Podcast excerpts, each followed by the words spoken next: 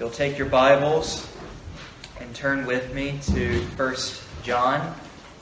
We're in the Gospel of John this morning. We're in 1 John tonight. We'll be primarily focused on verses 1 and 2 of chapter 2. But we will begin um, back at verse 5 of chapter 1 and read to verse 2. 1 John chapter 1 verse beginning in verse 5 and going to 2 verse 2. This is the message we have heard from him and proclaim to you that God is light and in him is no darkness at all. If we say we have fellowship with him while we walk in darkness, we lie and do not practice the truth. But if we walk in the light as he is in the light, we have fellowship with one another, and the blood of Jesus, his Son, cleanses us from all sin. If we say we have no sin, we deceive ourselves, and the truth is not in us. If we confess our sins, he is faithful and just to forgive us our sins and to cleanse us from all unrighteousness. If we say we have not sinned, we make him a liar, and his word is not in us. My little children, I am writing these things to you so that you may not sin. But if anyone does sin, we have an advocate with the Father, Jesus Christ, the righteous. He is the propitiation for our sins, and not for ours only, but also for the sins of the whole world. Thus ends the reading of God's word. May He add His blessings to it. Let us pray once more. Our Father in heaven, again, we thank you for your word. We pray that you will bless it as we unfold it tonight. And we ask all these things in Jesus' name. Amen. Now, uh, I have held a few different jobs in my life, as I'm sure some of you have had jobs as well. And there always seems to be that one coworker. That one coworker who is not the greatest, you might say, at their job, though they think they really are. And they will sometimes fumble around and make mistakes. But to add insult to injury as if it were, I mean, you can forgive many blights in work if they're a nice guy and they're trying hard. Uh, at least I can. But this one is not so nice. He's not so friendly. He insists upon his own way. And not only does he insist upon his own way, but when he gets called out for his lack of productivity, you might say, he always gets in trouble and he has no one really to advocate for him on our behalf on his behalf. Well, friends, you and I need to realize that you and I are there in some way, even in the Christian life, uh, such co-workers in the work of the in the work of the ministry of the church as we are going about day by day, living and moving according to uh, the commands of God for our lives. Now, in this first epistle of John, there is a number. There are a number of things that we can point out about it. I mentioned uh, this morning that this the main purpose of this epistle is very much like that of the Gospel of John, that we may believe the one true and living God as he set forth to us in the Gospel. But John is, has a specific purpose also in mind, something that uh, is riddled itself throughout the entirety of the book. Uh, for one, on the one hand, in John chapter 2, there is a particular group of Christians within the community that John is writing to that are insisting that they have no sin and that they have not sinned.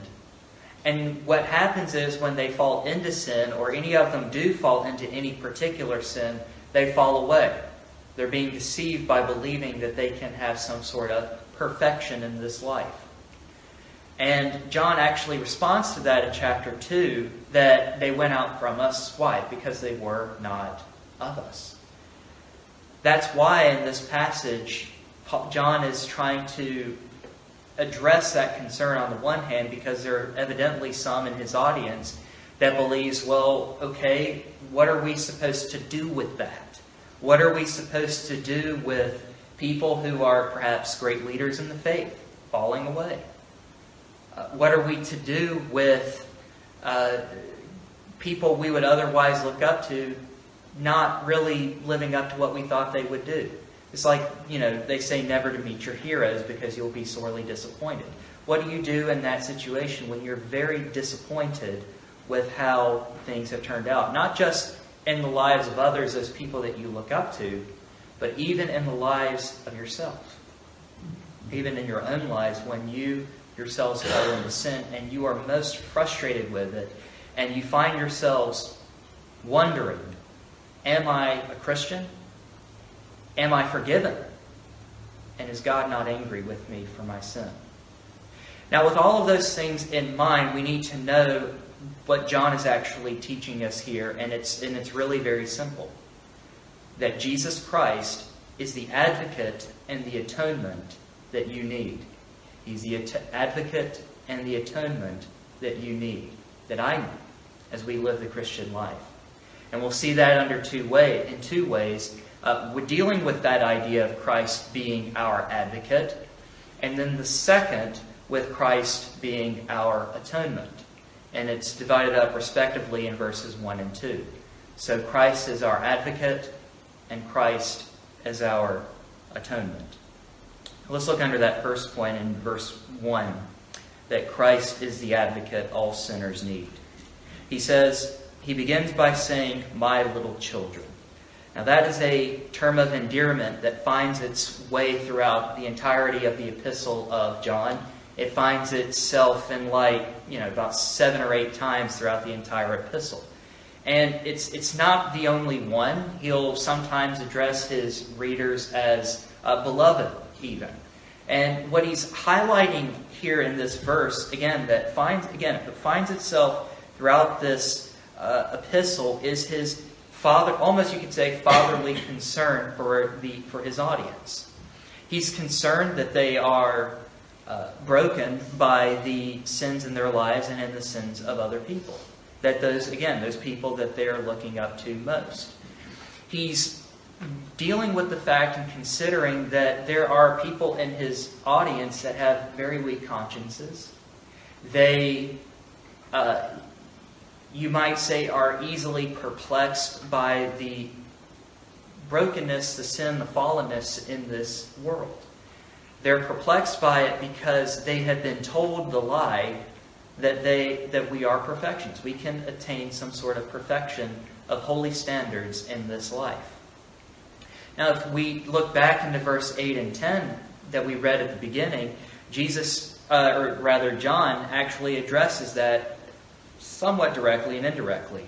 He says, if we have no sin, and then he says, if we say we have not sinned, we make him a liar. So he's dealing with two things there. On the one hand, he's dealing with our sin nature. He expects that even as believers that we still have a sin nature, that we are going to sin.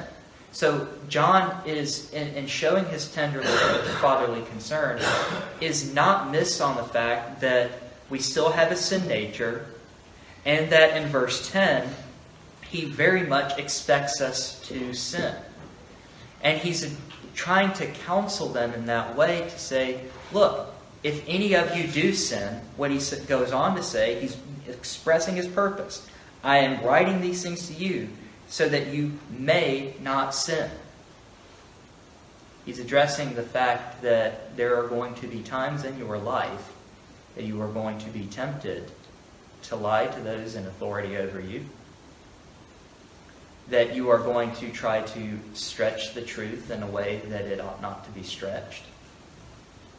He is going he is very well of the fact that for many of us in this world that we are going to be affected so by sin and we are not even going to be able to pay much attention to it because perhaps even our hearts may have been darkened to it, have been closed off to it that needs softening, you might say. He's very well aware of this. And under that guise, he is giving them the command so that you may not sin. He's, he's sort of warning them, as it were, not to sin. It's like when you tell your kids not to play in the street. Why do you tell them not to play in the street? Well, it's so that a car doesn't come out behind them and surprise them. Uh, you are doing it for their own safety. You're doing it for their own good.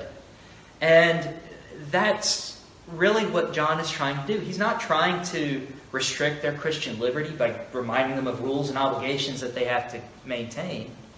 No, what he's actually doing here is reminding them that there is great freedom in submission to Christ's law, but on the other hand, knowing that even when they break it, they are not alone. There are many of us that when we fall into sin, great sin, terrible sin, will struggle with that nagging question of why, first of all, why can't I escape it? But also, does the Father even love me? And we, we considered that this morning that, well, yes, He does. That's why He sent His Son Jesus into the world to die for you. He sent His Son into the world that you may have hope, that you may have forgiveness of sin. And even though when you do fall into sin, that the atoning sacrifice that Christ made on your behalf seals you by his blood, purchases the redemption that you have in Christ, so that you may enjoy eternal life with him. But he realizes and recognizes and is dealing with us today that even when you do sin throughout the course of your life, that you have an advocate with the Father. He's angry with your sin. Yes. You must repent of it, whatever it might be. But if you do, you do have an advocate with the Father. And that's what we see in the second half of the verse. That we have an advocate with the Father, Jesus Christ, the righteous. Now, the idea expressed here in this word, the, the advocate, Jesus as the advocate, is used in another context as well in, coincidentally, John's Gospel.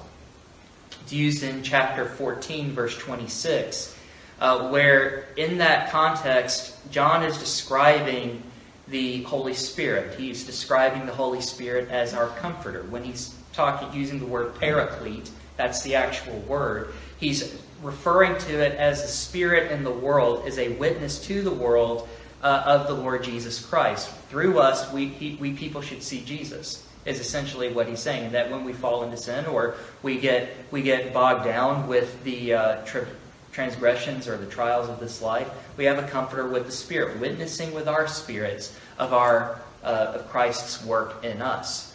But the idea here expressed is more in terms of relation with Christ to the Father.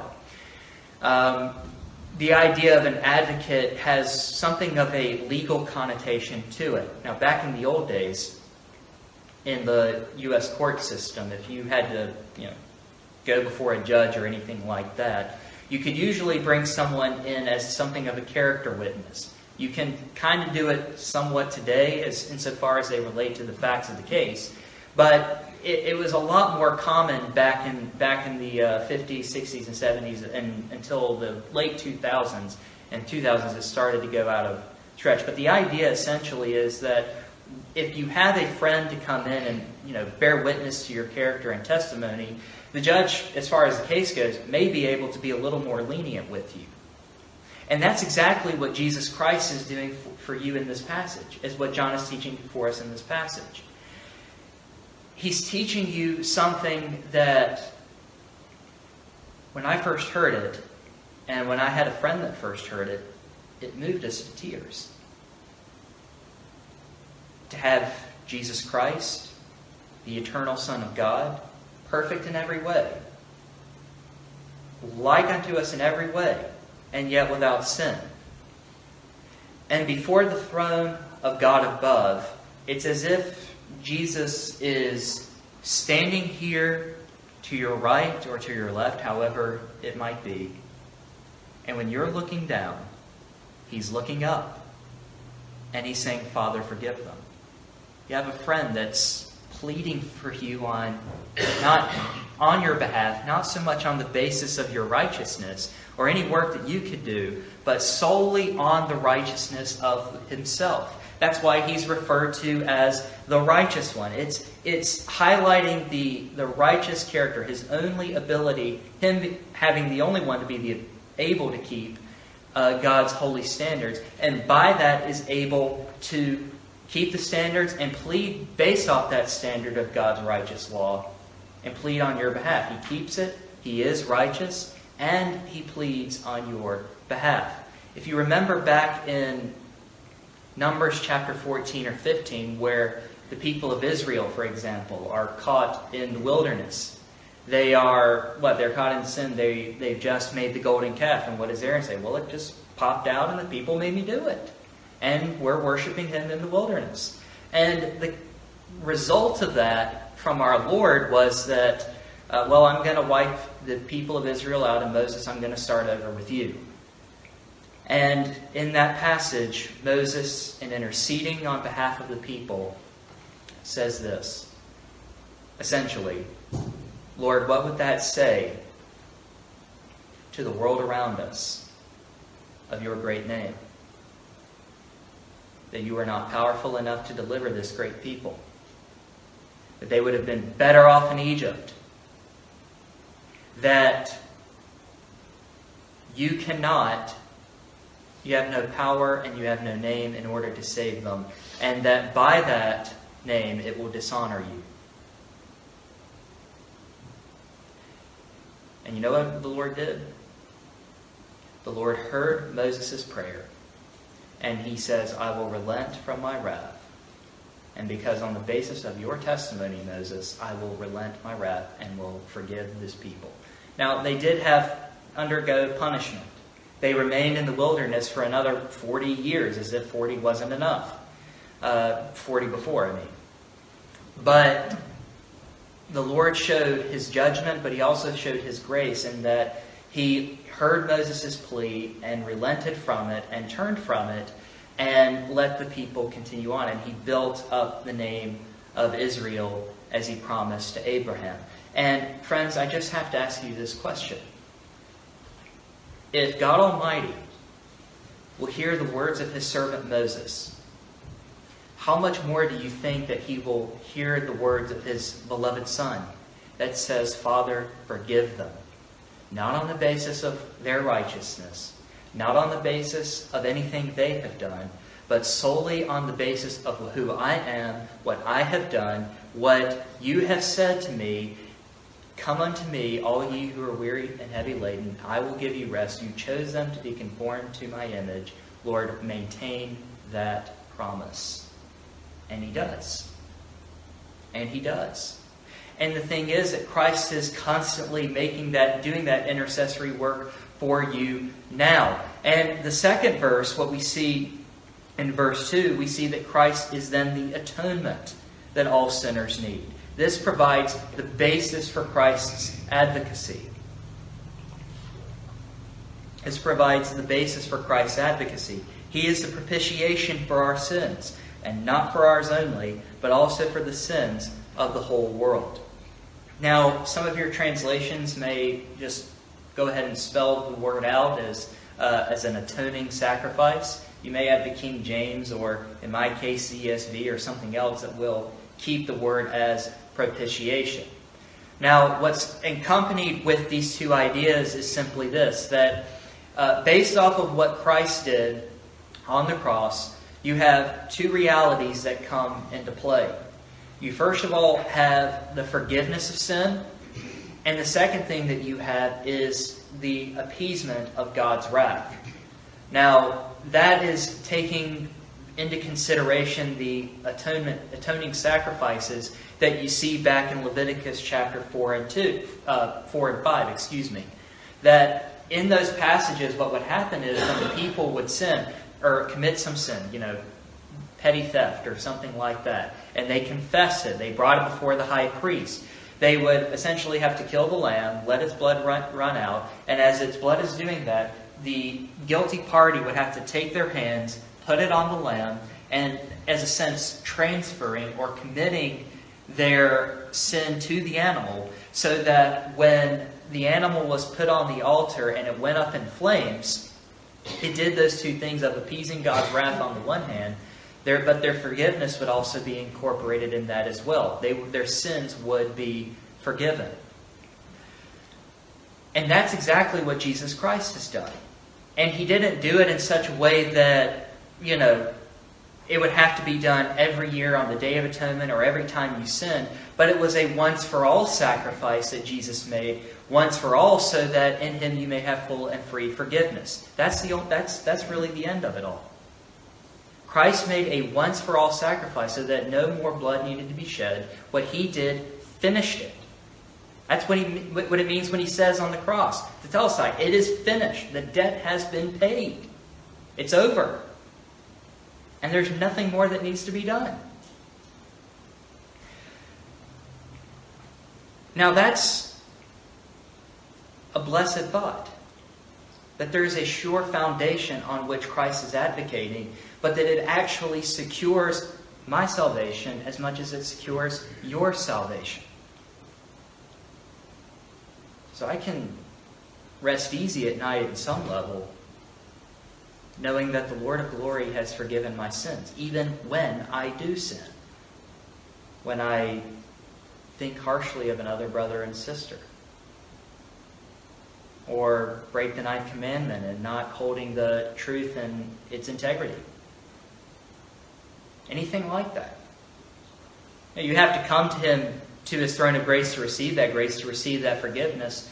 But know that if you do come to seek for forgiveness of sin, it is freely offered, it is freely given. And you come to Christ so that you may have it on the basis of his shed blood and his continual work for you. Now, they continue on in verse 2 that he doesn't just do this for ourselves, but he does this for the whole world. Now, it was it, the, the idea again here presented in verse 2 is very similar to what we see uh, saw earlier this morning in John chapter 3 that he so loved the world. Now, does it mean that Christ secured the salvation of every single person in the whole entire world?